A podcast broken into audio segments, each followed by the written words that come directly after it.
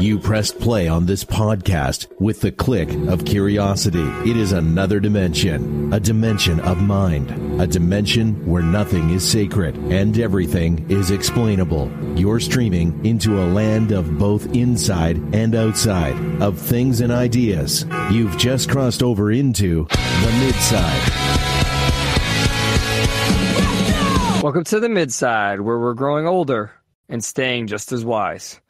I'm your host, Justin M. Lesneski, the hopeful romantic, and I retroactively and proactively denounce anything anyone has ever said and ever will say on this show. Man, does it feel good to hear that music again? It's been a while since I talked to William. It's been a while since I talked to you all. I've basically just been buried in the mat room since Christmas. Well, I, I, will say after Christmas, had to spend a week in California because that's where my wife's family is from. That is the worst part of the break we've been on. Uh, but since then, I've basically been in the mat room. Just finished up this past Friday, so you'll be hearing this episode on a Monday. Finished up this past Friday with girls regionals for wrestling. So there are four regional tournaments in the state of Florida. Uh, first, a wrestler has to finish in the top four in her district to qualify for the regional tournament. Then she has to qualify for the top, or she has to finish in the top four in her region to qualify for states. I was able to get 10 of my 11 girls through to regionals, which is pretty awesome. We finished second as a team behind the defending state champions, who they just have a lot of wrestlers on the team, right? We don't have a full lineup. A full lineup's uh, 13 girls. We have 11. Uh, they have a full lineup plus a bunch of backups. So they've got absolutely full room, which is tough to get with girls wrestling as it's still a developing sport. Uh, then again, we got second as a team in regionals behind the defending state champions, and I got six of my ten girls who were through the in the tournament through to states. Uh, three of them were regional champions. Probably the best story from that is I had a girl who my 125 pounder finished fourth in the district and absolutely the, the best district in the state by far. All, all the girls who finished in that top four are highly ranked. And she finished fourth and she was absolutely devastated because, you know, she beat a girl in the first round pretty quickly. And then based on the bracket, she was able to go to the third, fourth place match because there was an empty spot. So she got a bye and she qualified automatically. Uh, so uh, she, sorry, she, she lost in the semis. And then because of that, her blood round match. Blood round is the the round you have to win in order to qualify for the next tournament. Was a bye just based upon how the the bracket worked out. So she automatically qualified for regions that way. But she then lost the third, fourth place match and got fourth. Uh, so she was absolutely devastated. You know, to go out there and and lose in that way, your last two go one and two in the tournament, still go on to regionals. That's not you know, that's not very exciting. That's tough to deal with psychologically. But she came back and beat three district champions in the regional tournament in order to win regions. She pinned three girls, wrestled four matches, pinned three girls, and in the semifinal, she was losing, and then the last 10 seconds, she took a girl down to her back to win by a point to advance to the semi or to the finals. Uh, the girl she beat in the semis is the girl she lost to for the conference tournament. So great comeback. Uh, a lot of exciting things. Great to have three regional champions, six girls going on to states, and in a couple weeks here when I record, I'll be really really tired because we usually record on Sundays, and the state tournament is March second, third, and fourth, which is a uh, Thursday, Friday, Saturday. So I'm going to be absolutely exhausted that Sunday, but hopefully uh, I, I'm a good exhausted where I'm in a good mood because of that. And and just to give you an idea of how much wrestling is taking up my my life now, I'm actually getting texts from one of my coaches, one of my co-coaches here, who's at a kids tournament right now. Uh, his daughter will hopefully be wrestling on my team in a couple years. Uh, about the kids tournament that's going on right now. So always going on, can't escape it.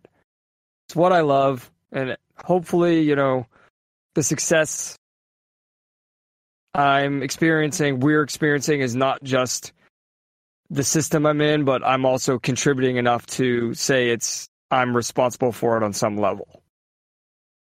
But I'm not the only one who's been experiencing success over the past, you know, month and a half. Let's bring in my co-host. Joining me this trip from Dale's Lawn, identifying as a woman to forego his white male gay privilege, William Green. Hello, hello. Yeah, it's been a very productive break uh, for me as well. A couple trips out to Germany for work, and um, things are going good with that. Uh, the the startup I'm working with is getting really close to a big uh, big achievement, so uh, maybe you can share more eventually on that. And that's pretty cool. And then uh, and Justin and I were talking pre-show. Uh, I just emptied my pocketbooks and and uh, we're we've got two additional stores in development for the restaurant, so that brings three stores in development, and it's like huge. We're doing doing really well, and you know, really working a lot with the staff and and growing our future leaders to to handle this incredible growth. We might open two stores this year, uh, Justin, up in Northern California. So uh, that's it's pretty exciting, and it's uh, been a lot of hard work, and it's it's a lot of stress, and uh, you know, uh, it, it's uh, it's a different different thing when you're, uh, you know, every every every once in a while I have to stop and re- remind myself like, goddamn, like I'm, I, you know, I just did a you know fifty five thousand dollar payroll, right? Like like it's crazy, right? Like the the that you know to be responsible to have this much responsibility and and really know that like there's a lot of people counting on you and you have to uh you know you have to deliver and uh but it's uh, also a lot of fun and very, very, very fulfilling. Yeah, I mean, I think that that's something that's often forgotten, you know, in, in the current culture, which is like so anti-capitalist, anti anti the man, quote unquote, is this idea that you know Reagan called it trickle down economics. We don't have to go into that whole theory, but the idea that your success helps many other people be successful, and that you're compensated not just for the work you're doing, but the effect the work you're doing has on so many other people. I mean, think about how people always talk about Jeff Bezos and Elon Musk don't deserve the money they have without looking at the, uh, ironically, looking at the um, externalities of their work. And I think that's what you're starting to experience and notice on a very immediate level. Yeah, yeah, we're you know we've been um, reaching out, like thinking about, well, who do we want to partner with? We always partner with a charity when we open stores, and like it's actually like it's actually nice to have such uh, a good track record to point to and say like, hey, you can work with us, and this is the kind of stuff that we can do together, and and then and seeing our our leaders in the store like taking a huge interest in that, right, and saying like, oh yeah, like let's like you know this this school or this uh this band or this uh you know this marching band or this uh this uh sports team this local sports team that everyone loves. These are all things that people are interested in and like can we partner with them? And it's really interesting that sounds great you know what else is really interesting william as we've continued to improve and grow and progress the people who claim to be on the side of progress have only grown the farce do you want to get into it? Let's go. Let's do it in Life on the Midside. Does life really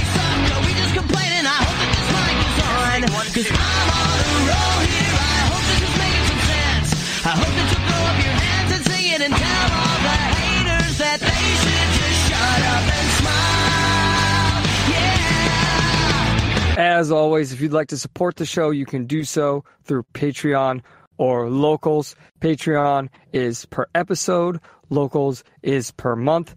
That's the midside.com slash Patreon, the midside.com slash locals. We certainly appreciate all the people who continued to support us during our month and a half long break on locals. That's great that you guys didn't suspend your subscription for that month.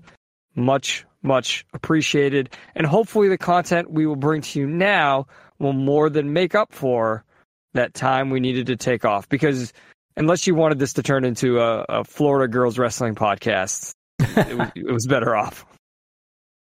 Could charge we can charge seven dollars a month like Cabra Plus, but I don't know if I should have said that, but eh, whatever. All right, so the farce marched on, William. And the first one I want to talk about here is uh, one that sort of talks about like the slow creep of the culture war and the way this is always progressing. I think one of the things we've talked about is, you know, we went from the gay rights movement to the trans rights movement. Now we have all these issues with gender and everything. And I, when I say we have these issues, I mean we as a culture in America are debating and discussing these things, and these things are on the table. But really, what I've always said is it's a slow creep to to change the window. Is is the word the Overton window? Yeah, William? that's the word. Yeah. Yeah.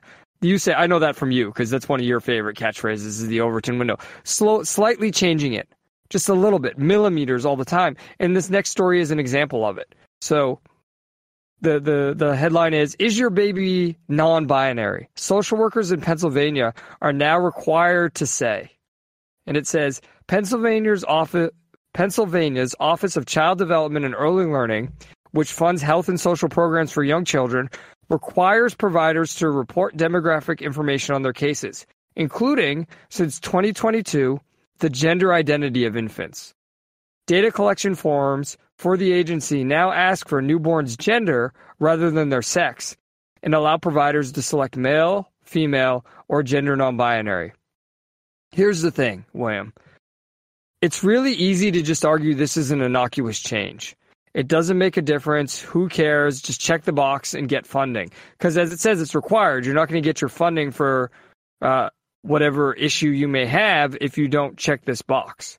Here's my problem with it, though, William the change from gender to sex. Because I actually agree that if we're talking gender and gender is social constructs and it's about how somebody identifies, then you would probably have to put gender non binary or gender unidentified. Because how the fuck can a baby, a newborn, have a gender? They don't know. I, How do they uh, communicate it? Hold on, Justin. I think Go you're ahead. wrong. We know from Okay. social justice that men are born with original sin. They're part of the patriarchy as soon as they're born. So Well, unless they, so I, if they can be born with this original sin of the patriarchy just by being an infant and being being male, then I think they can they can have a gender. But you know, putting that Well, well, argument, Let, let me push back on that a little bit. Is All that right. only if you choose to identify as male? So then the logic would follow that it's the parents indoctrinating you to identify as male, and then you get that original sin. So Well, it's and- only until that moment. it's whoever. So that that gets us back to the other phrase that entered the parlance uh, a few years back: assigned at birth. yeah So let's say the doctor, in his infinite wisdom, oh, now Remi's barking. Uh, let's say the uh, the doctor, in his infinite wisdom, was when you're born identifies you as male. Then, uh, unfortunately, you've been you've been cursed, right? It's sort of like a, you know, I don't know what religious things the doctor could have done instead to to declare you gender non-binary, but maybe he should have. He should have declared you gender non-binary. Yeah, yeah. That way, that way you don't have that original sin. He can bless it away, right? If he assigns you non-binary at birth, or like Yeah. despite your penis, just assigns you female. Well, right, and that, but that's see, that's really the issue here, right? The issue here is the form saying gender and not sex, because even if you identify as whatever gender you want or feel like, right? Biologically, medically, your sex is still relevant Hmm. to treatment. And why here on a, a government form are we more concerned with gender than sex? Well, Justin, we've already seen the alternative, which is sex assigned at birth, right? People use that term too, like it's somehow assigned by a doctor. Yeah, and that that's a that's a greater issue here is the continued conflation of this and continued moving away from reality. I've I've been I've been backed into a corner on this uh, w- rhetorically because this is like I I cannot I have no defense uh, rhetorically against calling this stuff child abuse. Right? If you're going to assign a gender to a, a child, you, you, this is child abuse. To me, Well, yeah, and this this rhetoric you're talking about actually goes toward the last uh, story we're going to talk about here in a few minutes, right? Which you know you may not seem like it because you know we're talking about like renaming of schools and donors, but there there's a rhetoric here, William, and, you're really getting at it, and you did it in the same thing last year when you talked about reparations for all of the COVID lockdowns that happened. I- Is the idea that this is a moral line and people need to start taking a stance on it. Otherwise, this slow decay is going to continue.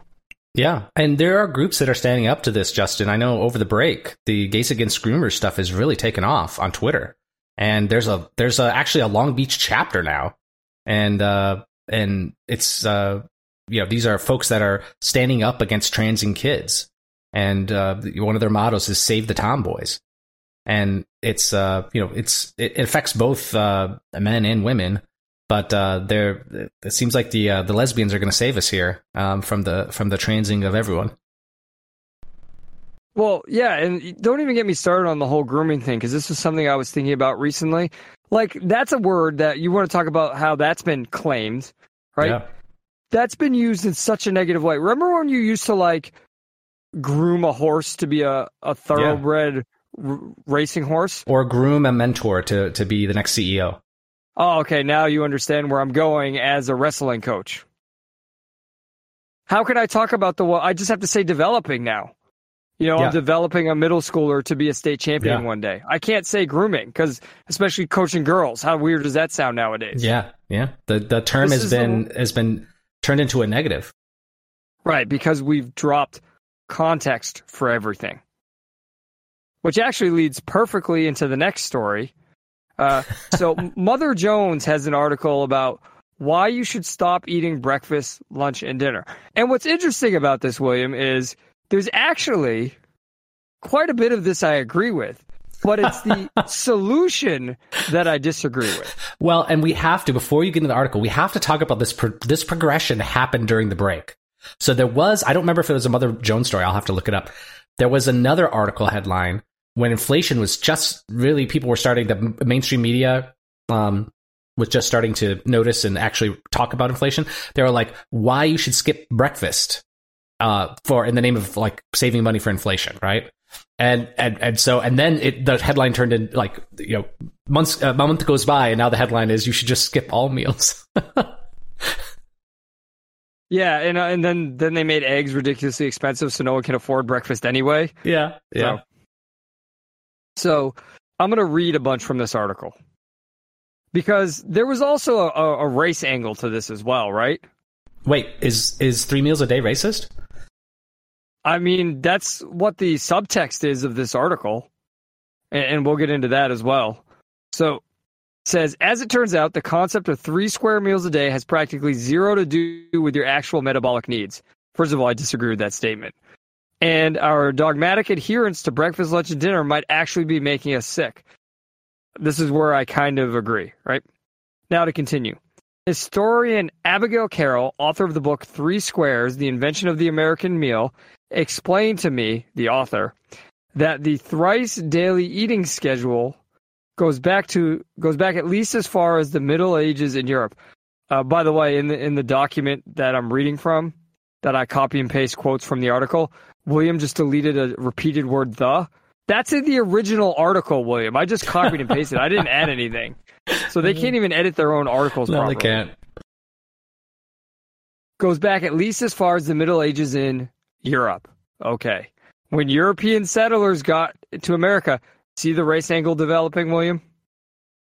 They also imported uh, their meal habits. Three meals is meal, colonialist. I get it now. Correct a light meal, maybe cold mush and radishes. In the morning, a heavier cooked one midday, and a third meal similar to the first one later in the day. They observed that the eating schedule of the native tribes was less rigid. The volume and timing of their eating varied with the seasons.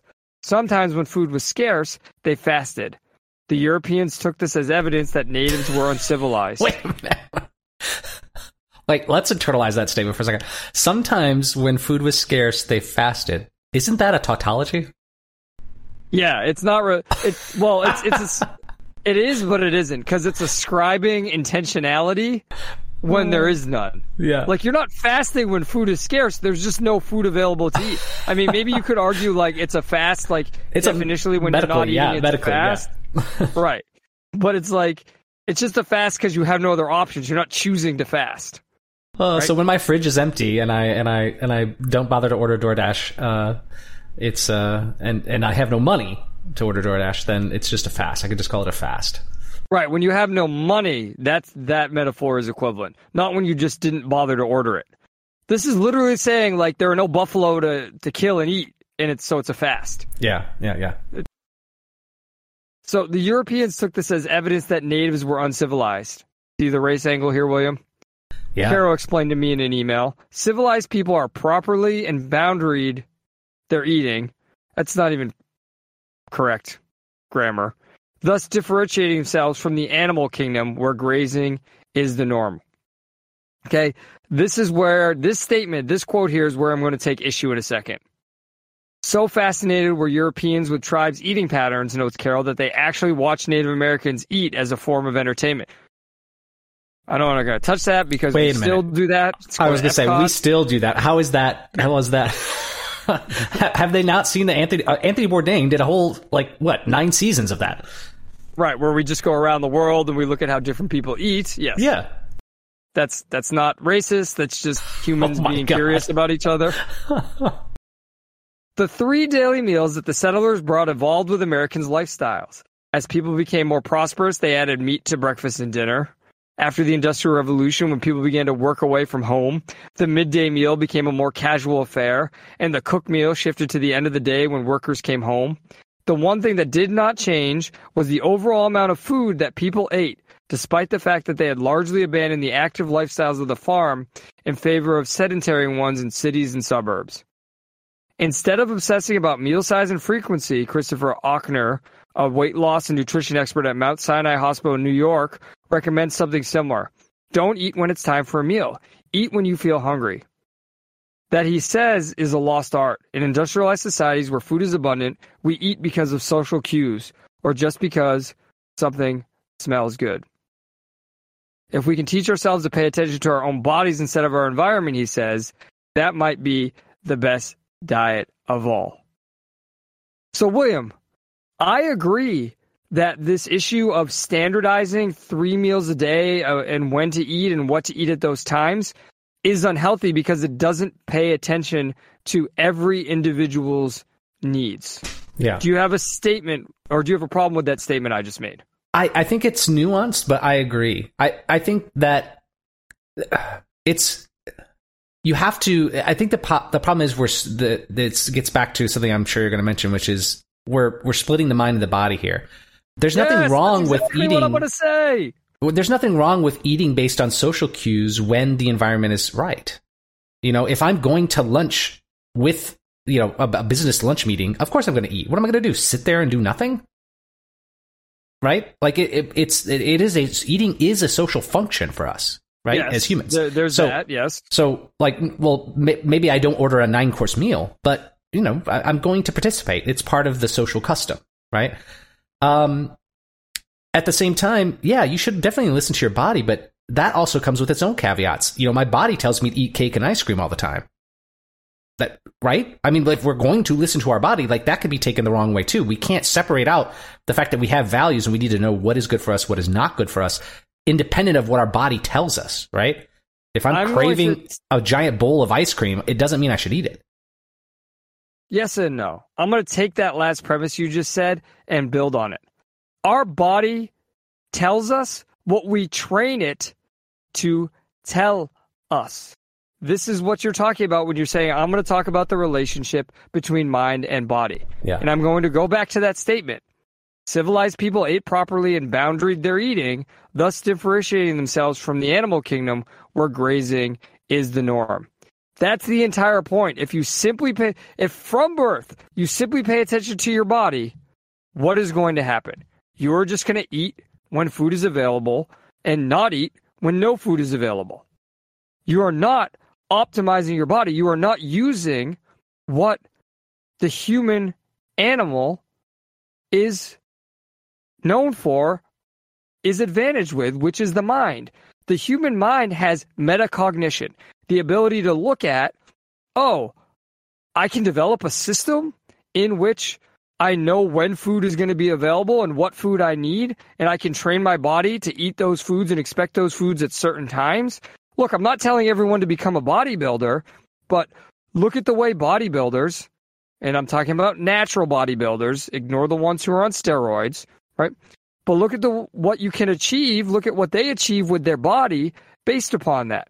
Whatever body you want, you can develop a system for. Whatever lifestyle you want, you can develop a system for. And yes, that is being civilized. Yeah. And that is part of the problem here. That is a big part of the problem. Everyone wants us to become more animalistic, and this is this is an example of it. Yeah, It's- Justin, I have a I great example re- of that. Years ago, years ago, when I first figured out that um, I have a severe intolerance to gluten, people would ask me, "Well, don't you miss pizza or bread or you know, pasta?" And I was like, honestly, no. Right? Like to me, that like that represents me being you know forty five pounds heavier and severely inflamed and you know always tired. And uh, to me, it brings up all those things. Right now, I still like ice cream, right? like, you know, but so like there are still food things that are not necessarily good for me, uh, that I still like, but there are certain things that I 100% attribute to that previous, you know, that, that previous almost illness that I had. Dude, it's like breaking up with with someone. It's like, don't you miss that relationship? No, because my mind learned why it was bad for me, and I've gotten over the grief and realized I'm better off without it. Yeah. Eh, That's the same thing with you and gluten, right? Like Yep. maybe you were with so you. I mean, I know you're you're gay, but you were with a woman named Glucy, right? and now that you broke up with Glucy, like you don't want to be with her anymore because, like you said, you were 45 pounds hun- heavier, and because your body was inflamed. And don't we see this where Yeah. we see people who are overweight and then they break up with someone? I mean. Am I the only one who sees these accounts on social media about like, oh, look at how much better I'm doing without my toxic ex? You know, I'm not comfortable with all these terms and everything, but hey, it's the same thing. Train your mind to have the life, to have the relationship you want, and it's a relationship with food too. So yeah, that's why I agree. Three square meals probably doesn't work for everyone. I'm better off just eating at different times in the day because that's what my body expects. I don't really like to eat breakfast all that much, right? But when I was bulking, I had to Yeah. right? It's it's what are you trying to achieve and training your body to expect that. Because let me tell you, talking about gluten, talking about sugar. If you eat sugar all the time, your body will crave it. But here's a challenge for all of you out here who don't believe what I'm saying. Go a month without sugar and then try and have sugar again. Your body will feel physically ill. Actually, one of my wrestlers works at an ice cream shop, and I've tried to eat at her ice cream shop twice. And the two times I've eaten there, I've felt sick. I can eat other ice cream, but that ice cream shop, I can't eat it. And she says to me, she goes, Coach, you don't eat much sugar, and there's a lot of sugar in our ice cream. And it makes me sick because of it, because you can train your body. And that's what this, this article is missing. It's taking one system that's going too far with rationalism, right? Yeah. William, three square meals a day is, is rationalism. Oh, we should all follow this system. It works, blah, blah, blah. And then it's going in the other direction, going pure materialism or emotionalism, where there is a, a, a, a shall we say it, a midside here, William? Yeah, I think there is. Listen to your body, understand though your values, and act appropriately. And your body will eventually start to align with what your your values are. Right, exactly. Your body will eventually align with your values if you are using your metacognition to be aware of what you're doing. Well said. Well, talking about people being aware of what they're doing in the long run, holy shit, William, is 1984 real? Ooh, man, this is opening up a huge can of worms. I'm I'm excited to talk about this one. What's What's really crazy to me about this is how the um, the uh, estate is complicit in this. That's what's really crazy to me. So recently, it's come out, and the headline is "Roald Dahl's books rewritten to remove language deemed offensive." And I actually, I was going to go through and find like specific quotes from this Guardian article, theguardian.com, but I couldn't because this whole article is just I, I have to read the whole thing. Fortunately, it's not very long. Roald Dahl's children books are being rewritten to remove language deemed offensive by the publisher Puffin. Now I'm going to pause here for a second, William. I wish it was just by the publisher. Yeah. This article demonstrates it's by social uh, pressure, not just by the publisher themselves. Puffin has hired sensitivity readers to rewrite chunks of the author's text to make sure the books can continue to be enjoyed by all today, resulting in extensive changes across Dahl's work. Edits have been made to description of characters' physical appearances. The word fat has been cut from every new edition of relevant books, while the word pres- ugly has been culled, the Daily Telegraph reported. I'm going to stop there. Even the difference between the word fat and ugly. Ugly you can maybe argue is uh, prescriptive right? The idea that that's a personal preference a personal opinion. But fat is a purely descriptive word is it not william? Yeah. Yep. Yeah augustus gloop and charlie in the chocolate factory is now described as enormous in the twits mrs twit is no longer ugly and beastly but just beastly that, that seems unfair to the beast to me i mean look at the article we just read that's true is, Hundreds of changes were made to the original text, and some passages not written by Dahl have been added. Let's just let's just sit for a second. Some passages not written by Dahl have been added. But the Roald Dahl Story Company said it's not unusual to review the language during a new print run, and any changes were small and carefully considered, which tells us they've been doing this for a long time. In The Witches, a paragraph explaining that witches are bald beneath their wigs ends with the new line there are plenty of other reasons why women might wear wigs, and there is certainly nothing wrong with that. In the previous edition of James and the Giant Peach, the centipede sings, Aunt Sponge was terrifically fat and tremendously flabby at that. And Aunt Spiker was thin as a wire and dry as a bone, only drier. Both verses have been removed, and in their place are the rhymes Aunt Sponge was a nasty old brute and deserves to be squashed by half the fruit. And Aunt Spiker was much of the same and deserves half of the blame. References to female characters have been. Oh, sorry. References to female characters have disappeared. Miss Trunchbull in Matilda, once a most formidable female, is now a most formidable woman. Gender neutral terms have been added in places where Charlie and the Chocolate Factory's Oompa Loompas were small men, they are now small people. The Cloudmen and James and the Giant's Peach have become Cloud People. Puffin and the Roald Dahl Story Company made the changes in conjunction with Inclusive Minds, which his spokesperson describes as a collective, emphasis mine, for people who are passionate about inclusion and accessibility in children's literature. Because apparently, we need to make the villains more accessible to children. Mm. Alexandra Strick, a co-founder of the Inclusive Mind, said they aim to ensure authentic representation by working closely with the book world and with those who have lived experience of any facet of diversity. Oh, continues. A notice from the publisher sits at the bottom of the copyright page of the latest edition of Dahl's books. The wonderful words of Roald Dahl can transport you to different worlds and introduce you to the most marvelous characters. This book was written many years ago and so we regularly review the language to ensure that it can continue to be enjoyed by all today.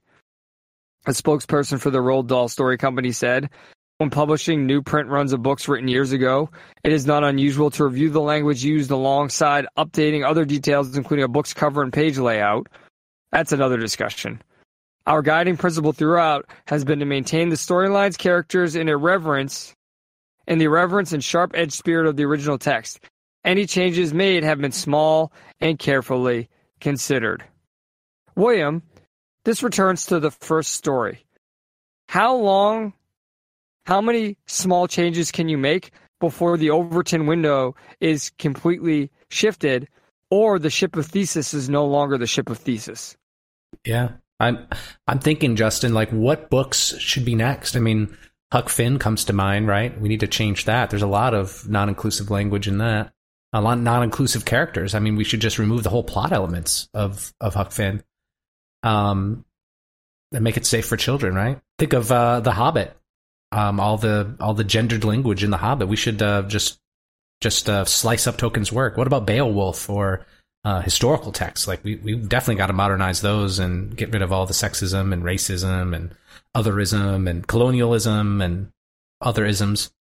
Like, how can we have any stories except for modern woke stories? Like, we should. You, why? Why are we even going to Dahl's books? We should. You should, you should read uh, some of those uh, uh, you know, uh, woke children's books, right? We, we should just So you just these say aside. we should burn his books? Yeah, all of them. Yeah.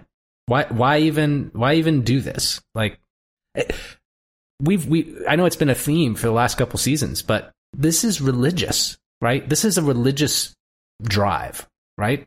To this is the this is this is a impulse to remake things to make them follow your dogma and not appreciate the things the art for what they are.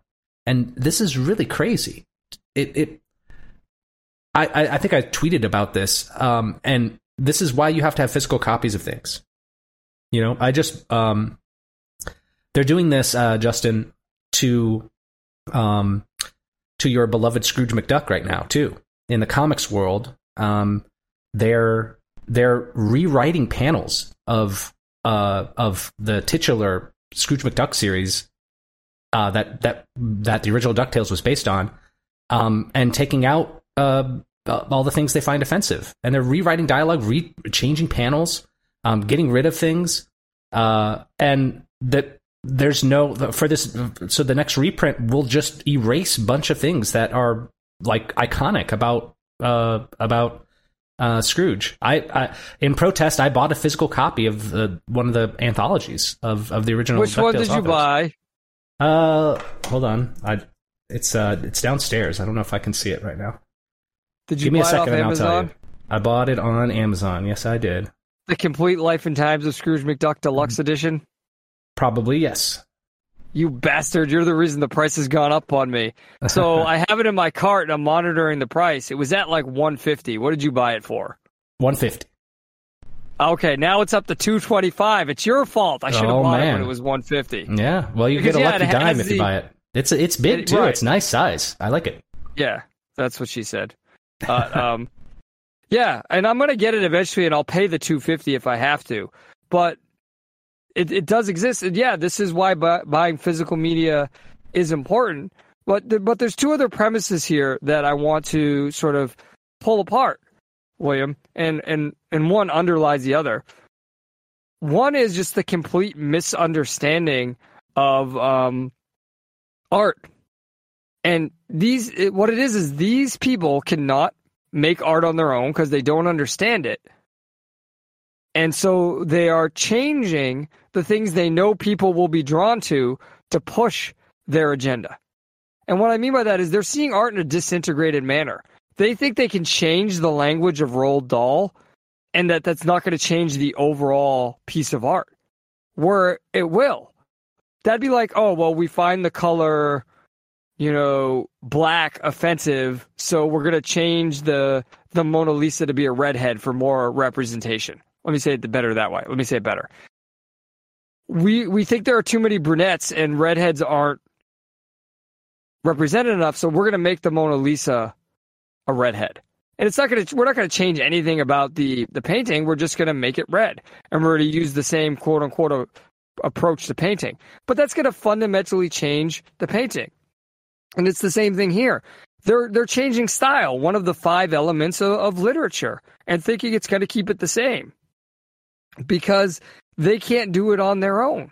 And really, what undermines this, William, is this is pure collectivism.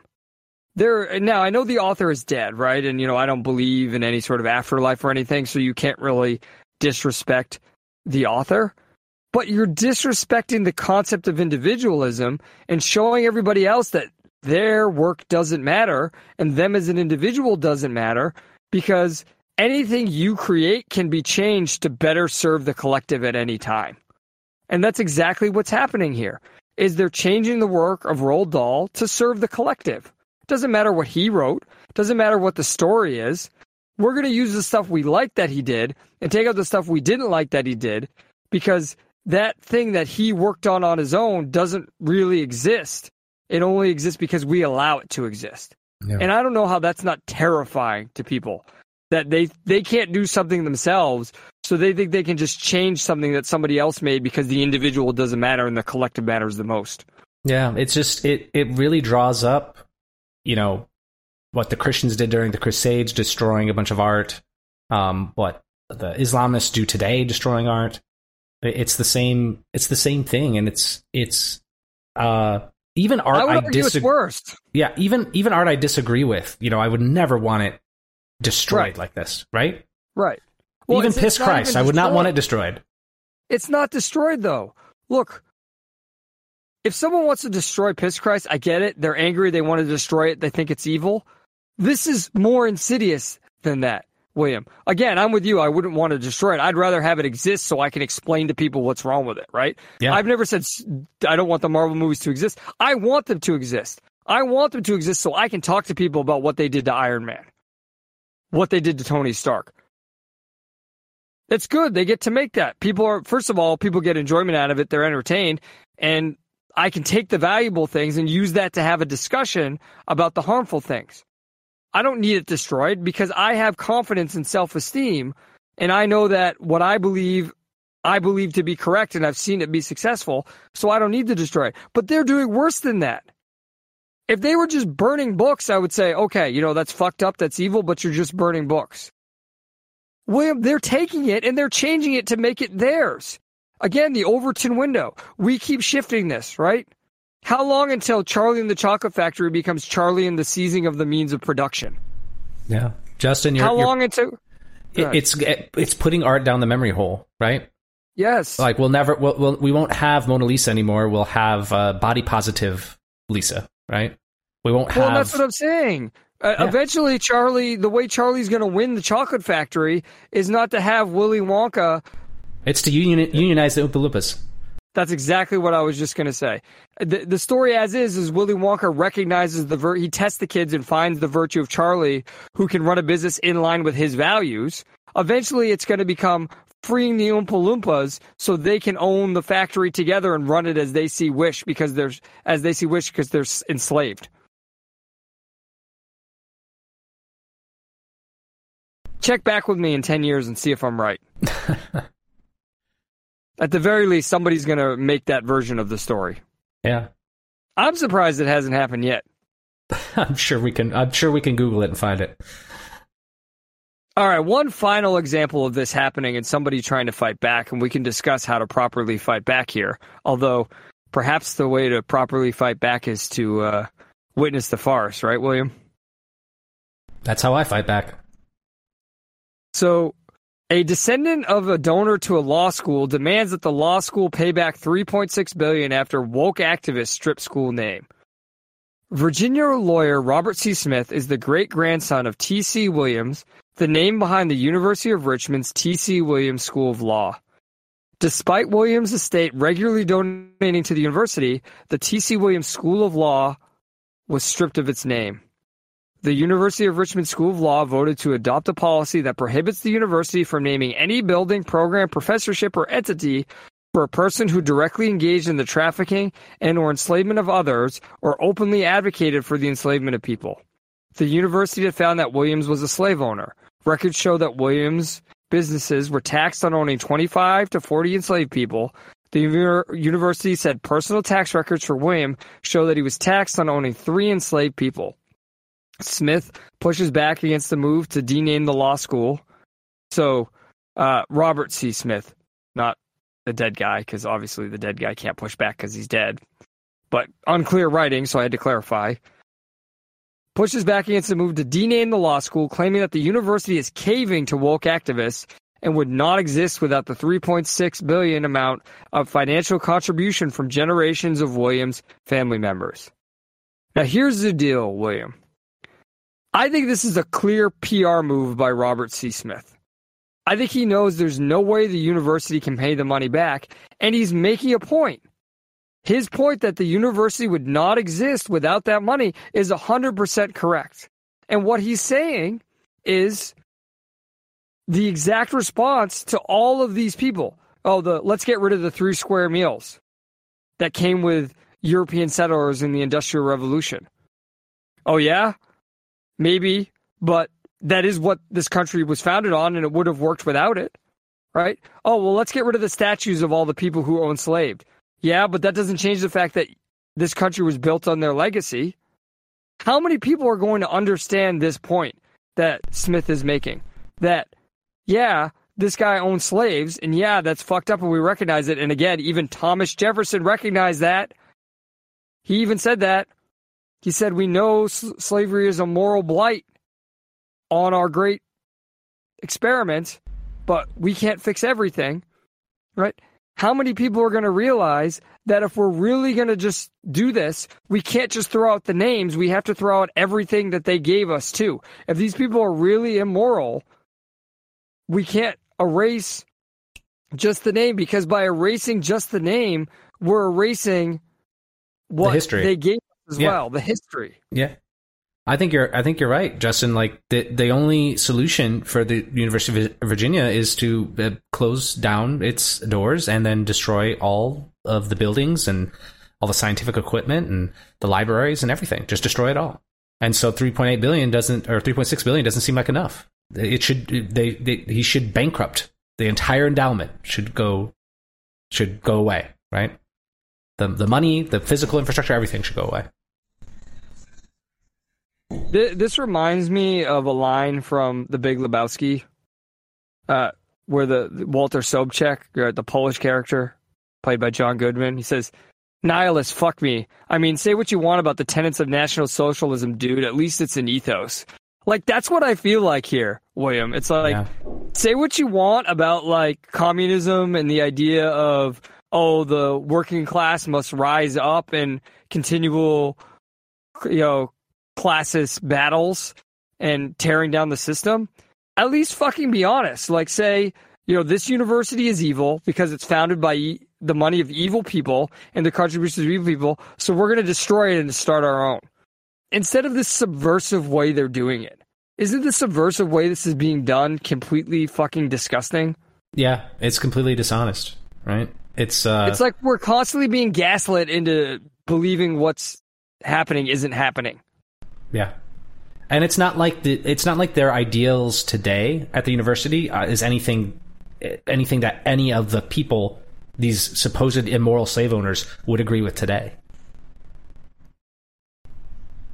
Right. It, it, I feel like it goes back to what Adam Carolla says about people who didn't support Trump or who hated Trump. Right. I want to say hated, not didn't support, because he said hated. People who hated Trump hated their fathers. I, this is what it feels like. It feels like you're living in your parents' house and you're mad at your dad and you're like, oh, I'm not going to tell anybody you're my dad, but he's still paying your phone bill and buying your food. Like, you Doesn't that mad at him describe every want. every everyone in the current uh, generation? Yes, that's my point. So I don't know. I don't. I don't know how we get people to understand this point. It's it's it's it's to me. One thing I don't know if we talk about it as much, but I see it so much as a teacher, is, and I might have brought it up in this show before. I don't remember if I have, but people are so comfortable. Yeah, we brought this point up. People are so comfortable, right? And I say this to my my kids, right? I go, it's a quality of life issue. You can always have Netflix and McDonald's available to you, right? We've developed society into such a way that in America, everyone can always have Netflix and McDonald's available to you. Even if you work a minimum wage job, you can find a way to have a place to live. You know, you'll be living with other people, but you'll always be able to watch Netflix and eat McDonald's. And like we were saying with the food article, you can train your body to be okay with that. But that's going to lower your quality of life. And that's really what this is all about is recognizing why the quality of life exists now and not throwing the baby out with the bathwater. How depressing. How is that depressing? Not just just the, the I'm I just keep coming back to like there are things now like you know we've on the internet we've we've talked about like the ideal was oh you will be able to you know retrieve any sort of information and everything will be at your fingertips and you know thank god for things like archive.org right like this this rewriting of history is is i think it's going to make it a lot harder for folks to harder than when harder than when before the internet existed to actually find the truth and i think that's that makes me a little bit sad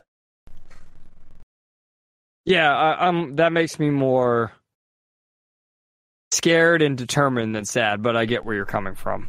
Yeah. We And- we the promise of the internet I think is still possible though. I just uh, you know it's just like wow what a what a destructive effort right to just Well, I- rewrite everything.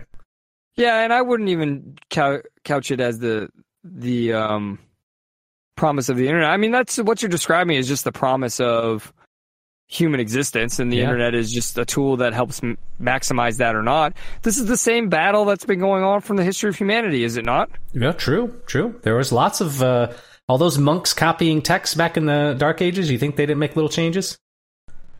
Right, and you think like when the printing press was invented, there weren't little changes, and you think the same thing wasn't said. Oh wow, this opens up the ability that we can spread so much. But then there were other people who were like, oh, but now we can change things and we can influence the way people think. It's the same battle. It's just the scale changes and the exact nuances of the issues change. But people always say, what's the human condition? This is the human condition. It's not head versus heart. Yeah. It's deal. How do we deal with all of this? Yep.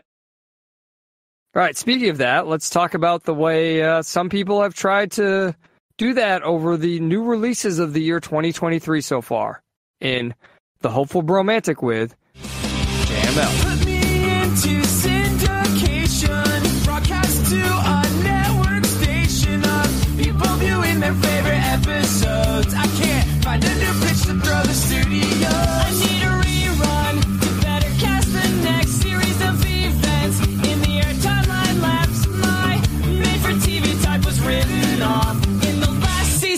I wasn't focused on. As always, if you'd like to continue the conversation with us during the week, you can do so by joining our Discord channel. If you go to the midside.com or the midside.com slash podcast, you click on any episode link.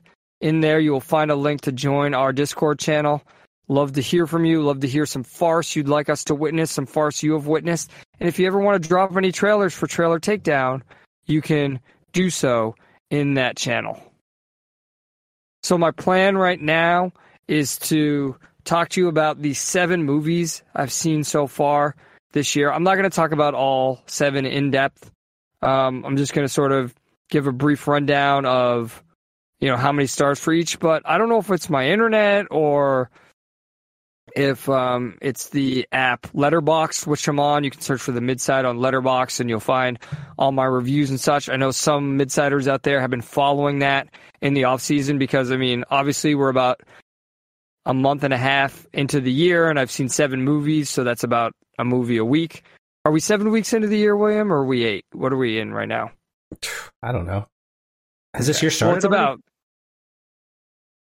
It's it's about it's about seven. So, but when I click on, I clicked away from my list, and now I can't get back to it. But I think it's down. uh, I can't get to it either. Okay. So apparently Letterboxd went down. So all the cinephiles or whatever the fuck those kids call themselves on on um Twitter and social media are, are I don't know what they're gonna do. But oh and by the way, uh, a positive thing. Have you seen the show Shrinking on Apple TV? no, I haven't. Uh, it's by Bill Lawrence. He's the same guy who does Ted Lasso. He did Scrubs. He did Cougar Town. Shrinking uh, stars Jason Segel and Harrison Ford, and it's it's set in Pasadena, Okay. and it's about Jason Segel's character, who's a shrink who works in the, a therapist. You know, he works in the same office as Harrison Ford's character, who's also a therapist. And um, it's basically just Cougar Town set in Pasadena. So if you enjoyed Cougar Town and if you enjoyed anything Bill Lawrence has done, you'll enjoy it. But the reason I'm pointing it out is like Harrison's Ford character is like who I want to be as an old guy, where he's just like, ah, I know what I like and I'm done with all you people. And he's really kind of snarky to everyone. And that's how I sort of feel when I say stuff like, I don't know what the cinephiles on Twitter are going to do when Letterboxd is down. Right. but, um, so here are the seven movies I've seen so far this year, ranked from worst to best. Megan, Missing, Your Place or Mine. Oh, it's it's back up. Okay, good. All right. So, from uh from worst to best, and I'll tell you the first four are two stars.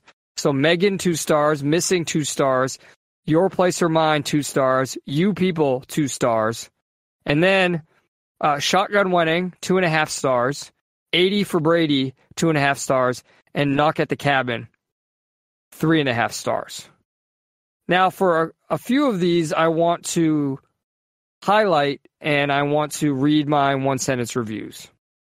So for you people, I want to highlight this because I was disappointed in this film because it's it's a Judd Apatow style movie written by one of the stars, Jonah Hill, and there was some good stuff in it, but just the way it ended.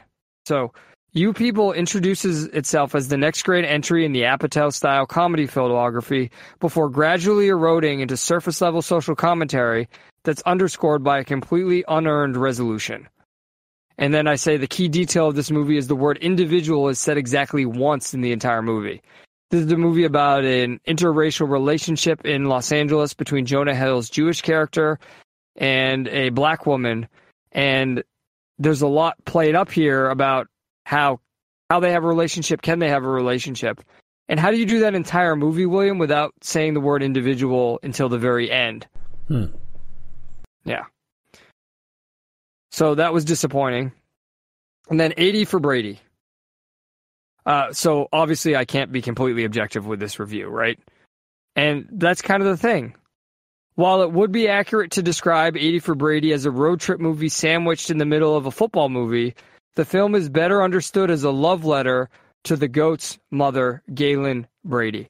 So basically, what happens is these women who became football fans because of Tom Brady, uh, one of them thinks her cancer is going to relapse, and they go on a whole road trip because of it to go to the 28 to 3 Super Bowl.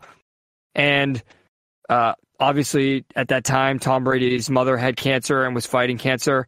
And there's actually a shot at the end of the movie where during the celebration from a scene of Tom Brady hugging his mother after winning to the character who who has cancer. So that's very intentionally the point of the movie, if you understand.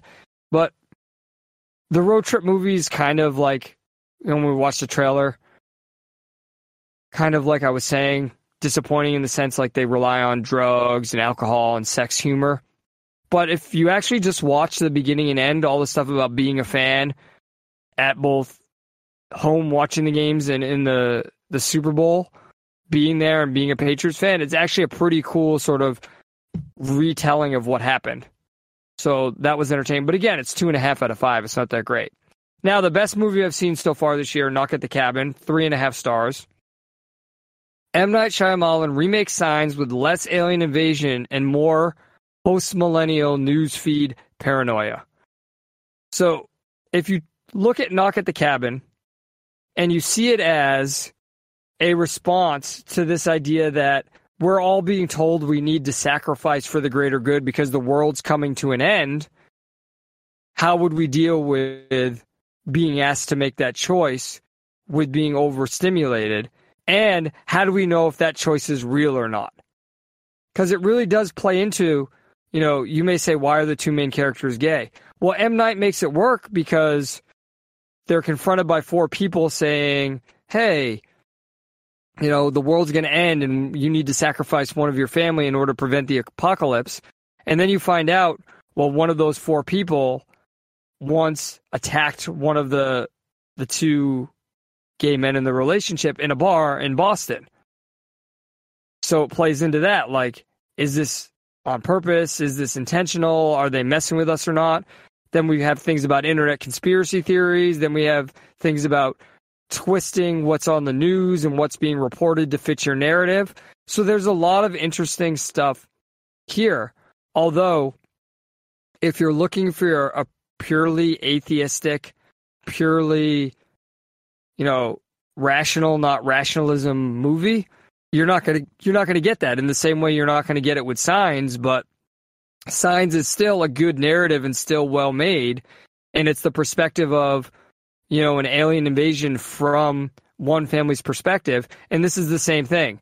This is all of our global hysteria, all of our global panic, all of our information era conspiracy theories and paranoia from the perspective of one family. And for that it's it's enjoyable. It's not my favorite M Night movie. It's not, you know, the worst one he's made. It's hard to be worse than his adaptation of Avatar the Last Airbender. Mhm. Although I haven't seen After Earth. It's the only one I haven't seen by him. But it is worth seeing and it is it is enjoyable.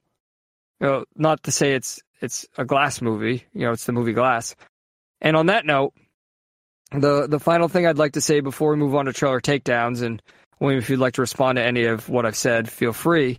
Is interestingly, it looks like Glass is the last movie Bruce Willis made before he was aware of his oncoming dementia, which news stories have just come out about. So I think it's sort of fitting and poignant that Glass is Bruce Willis's last last serious movie and I mourn ahead of time his death because his career has now ended and the enjoyment I can get from Bruce Willis's life has passed. Except if I go back and rewatch stuff he's made, there will be no Mhm. nothing new Nothing new, yeah. artistically. Yeah. Right, and that's that's something to mourn. And I just hope that his final years aren't filled with too much suffering. Because to me, if you look at not just to the art he's made, but reading stuff about M Night recently, Bruce Willis is apparently the person who really pushed him, where he's worked outside the studio system and nobody was paying attention to him, but Bruce Willis pushed him. Bruce Willis pushed Tarantino to the eyes of the studio and made studios pay attention to them. And that's why those two directors with such unique voices are able to be successful and make movies nowadays. I think that that speaks to not just Bruce Willis's artistic character, but his integrity as a person. Yeah, definitely. Well, Justin, I wanted to say what I was watching over the break. Um, yeah, go ahead. I want to hear about it. Yeah, so I don't know if you've watched yet, but uh, on Amazon Prime, uh, Jeremy Clarkson has a series called Clarkson's Farm. Uh, season two dropped over the break, and it's as excellent as season one. So in season one, we followed the capers of Jeremy Clarkson trying to run his farm. And one of the main characters, uh, Caleb Cooper, he's a, a farm worker from the area, is the one that helps him out a lot. And uh, and uh, we start off the show. He actually gets a farming award, uh, Jeremy and, and Caleb, because of uh, of the enti- like basically the entire farming community in the UK is just uh, bonkers over the show. That's such an honest portrayal of of the struggles that it is to run a farm in, in the UK. And Justin, season two is a banger. Um, basically, they figure out that the only way that they're going to make any money with the farm is to open a restaurant, and so they start to you know they start they bring some cows on the farm. They they do some. Uh, uh, some some work to think about like what building on the farm that they can turn into a restaurant, but uh, they are completely stymied by the UK's red tape. Justin, it is absolutely bonkers. Now, I grew up in, in a farming community. You know, my dad leased out our land to a local farmer. Um, I, the stuff that they had to, the, the town council blocked them from putting a, like packed stone on a, making a farm trail on their farm just out of spite.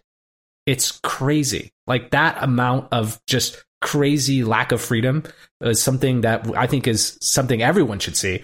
But to see them uh, and how they overcome that obstacle, which I won't spoil, you need to watch the series, is uh, is uh, pretty inspiring and and it has a great. The, the last episode is called Climax, and it's really really good. Like they do a great job.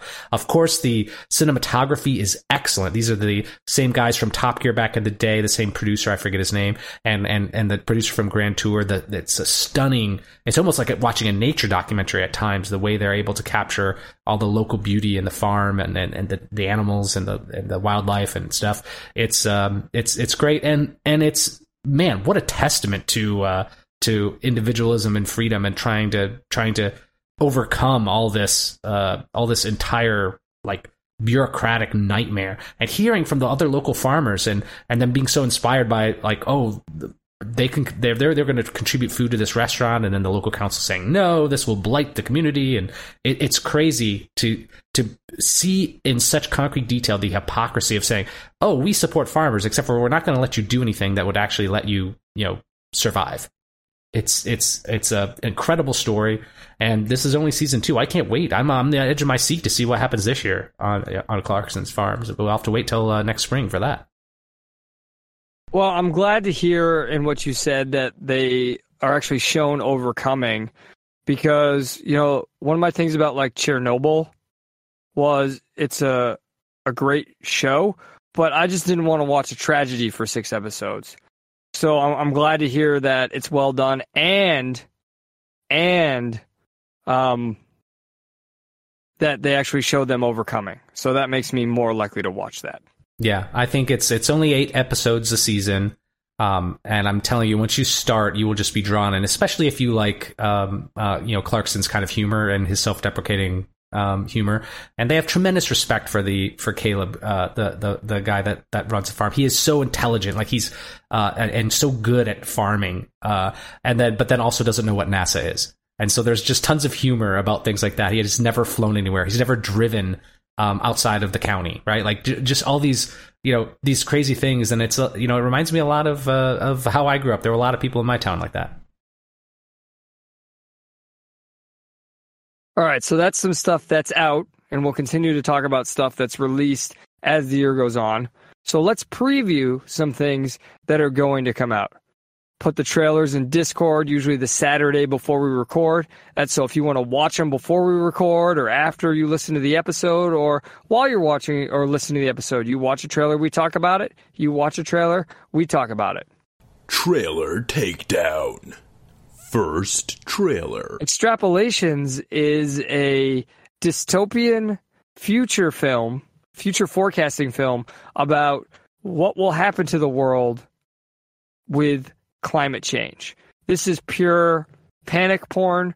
This is what I was referring to when I was talking about all of the media that influenced Knock at the Cabin, right? And there is one line in this trailer, William, that absolutely drives me up a fucking wall. At one point, I believe it's Kit Harington's character says, You don't know what's going to happen. So then, why are we making a movie about fictionalizing what's going to happen? Is this framed as a possible future? I don't think so, because this is called extrapolations, as in they're extrapolating all the things that could and likely will happen due to our mistreatment of or ignoring climate change.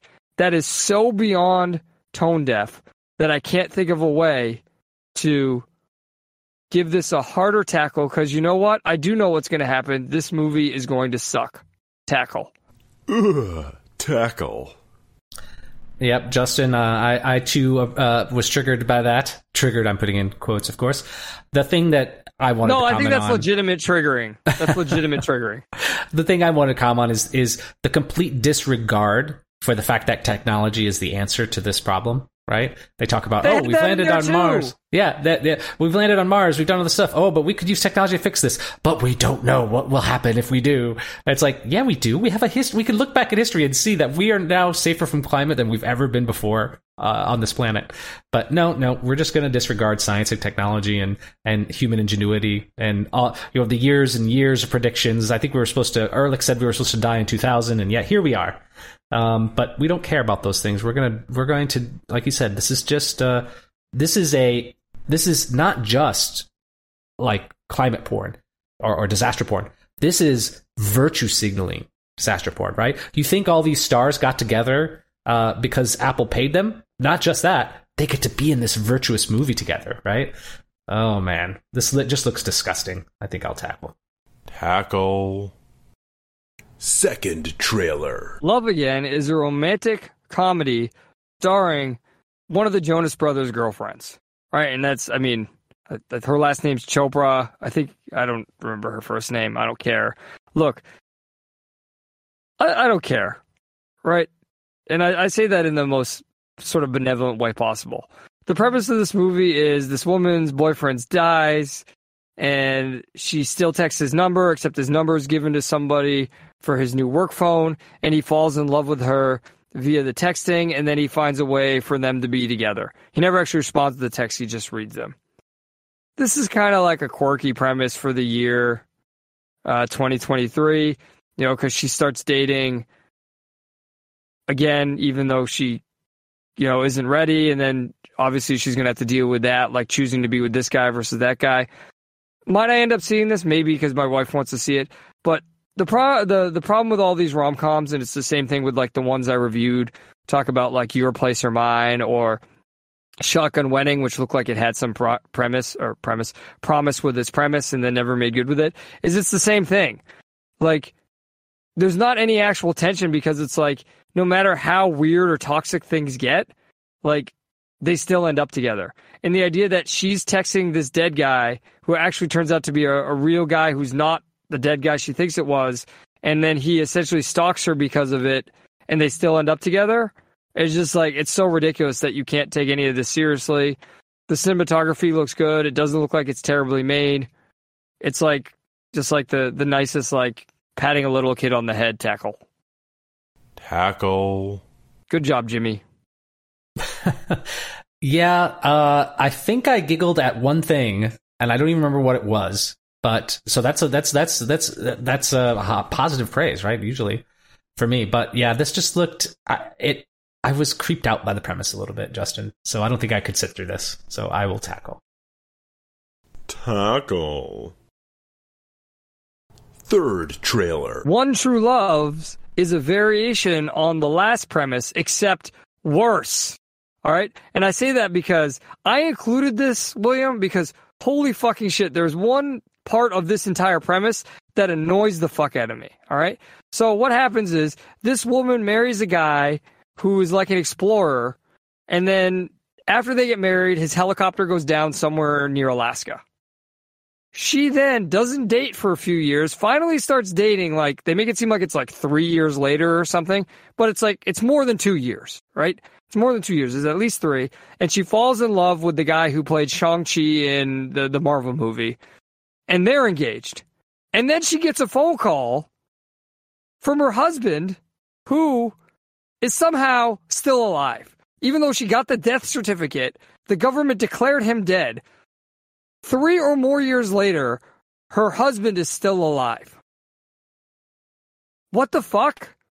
Like, this is the year 2023. How is he off the grid for three years? Even if somehow he landed in the ocean, had to swim and walk back to civilization, he could get to a cell phone in Alaska in under three years. This premise is so convoluted. It's so going out of their way to make this thing work that it doesn't work at all. At least the last one I can go, okay, the premise is a little weird, but you know, it's not outside the complete realm of like possibility. The idea that this guy was dead for at least three years, but somehow actually still alive in the year 2023 is a stupid fucking premise. Tackle. Tackle. I I couldn't put my finger on it, but this one seems a little bit more on the uh, like on the scale of toxic femininity. This one seemed a little more closer to a toxic feminist sort of view of men and and sort of playing with them, at least for me. Like why like can you imagine being engaged to someone and then like forget the premise of it being like they're lost, right? Or or presumed dead. Like and then like going back to your ex, right? Like this, this would be your ex, right? you have already gone through all the psychological stuff of putting this person behind you, right? Yes. Or at least presumably. I don't know. This just Yes. seems so gross. I don't know. Ladies, explain this to me. Tackle. Tackle. Final trailer. Tetris is the Apple TV Plus or the Apple TV. I don't know. Do we need to say the Plus anymore? I'm so sick of the Plus. Just the Apple TV will do. Okay, Apple TV is the Apple TV retelling of the story of Tetris.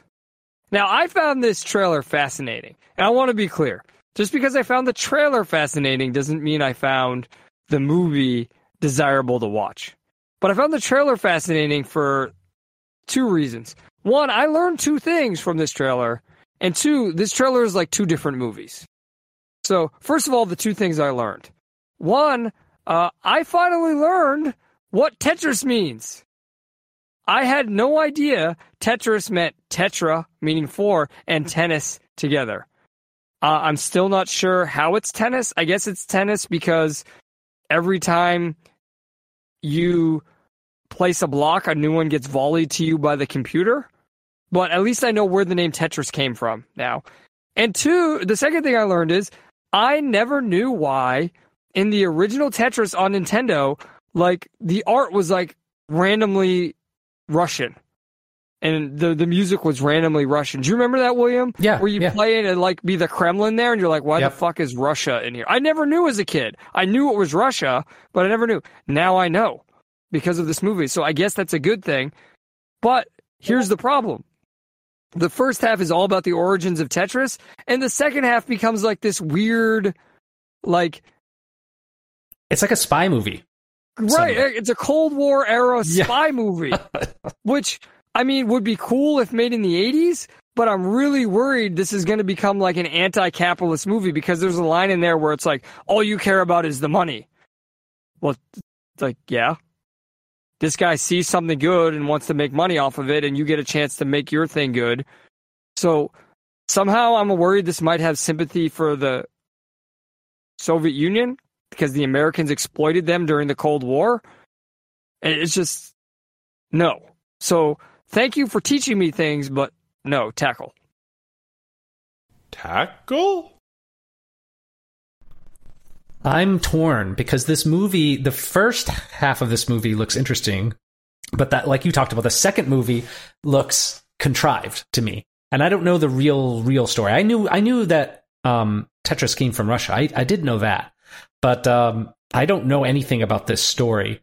So I don't know. I, I, I think I'm going to Netflix and hug this only because I want to see what they're doing. I'm, I'm more curious about like how they're going to make this movie work and it could just end up being a disaster of two movies stitched together. But hey, maybe that will be enjoyable. So Netflix and hug. Netflix and hug. Well, William, I don't know if you noticed, I triggered the four tackle rule. Oh baby, so which one? I'm holding a gun to your head. Well, it has to be Tetris. I mean, it's Yeah. the only one that seems like it'd be bearable to watch. Also, Taron Egerton's in it, and I, I think he's doing the best he can with the material in the trailer. I, So I know I, I know you can't say this about A24 movies uh, all the time, but at least with the Apple TV movies, the cinematography will be good. The the the pacing is usually good. So even if it's a bad story or boring, at least it, it- the production value is pretty good. Yeah, and, and Taron Egerton is rapidly becoming one of my favorite actors. So there's always that. And, you know, he's developing a relationship with Apple TV. So, and now I have Apple TV because we're watching things like Shrinking and Ted Lasso. So I'll probably, I, I probably will honestly watch this at some point. That brings us to the end of our first trip of 2023. What did we learn, William? I learned that uh, some of the most productive time of the year is uh, in between seasons, and I can't wait to uh, deliver an awesome season this year. What did you learn, Justin? I learned that the need to witness the farce will continue on forever. That it is the uh, the battle of human existence. We will never reach peak farce. All right, I want to thank everyone for listening to the show. Without you, this would just be me talking like a crazy person in the corner of my closet while I'm delirious after wrestling tournaments.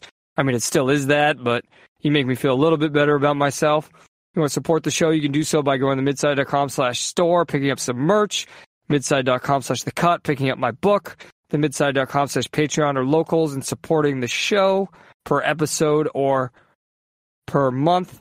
That's how we keep the lights on. And of course, the best way to tell a friend is, or the best way to tell a friend. Wow. a little rusty, huh, Justin?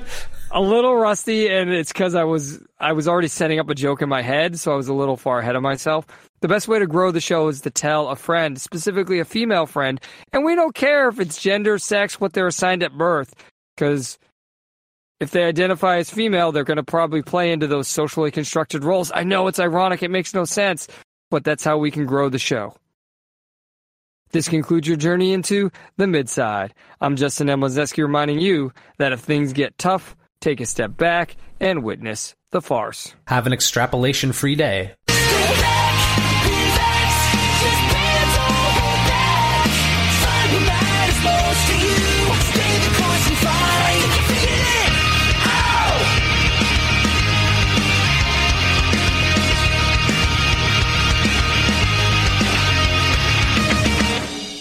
Justin, maybe now that you have Apple TV, I can get you to watch See Jason Momoa. Maybe, but that's that, that's so far Bautista. down my list, man. Yeah, I know they're both good, but like, I don't know, man. There's so much on my list to watch.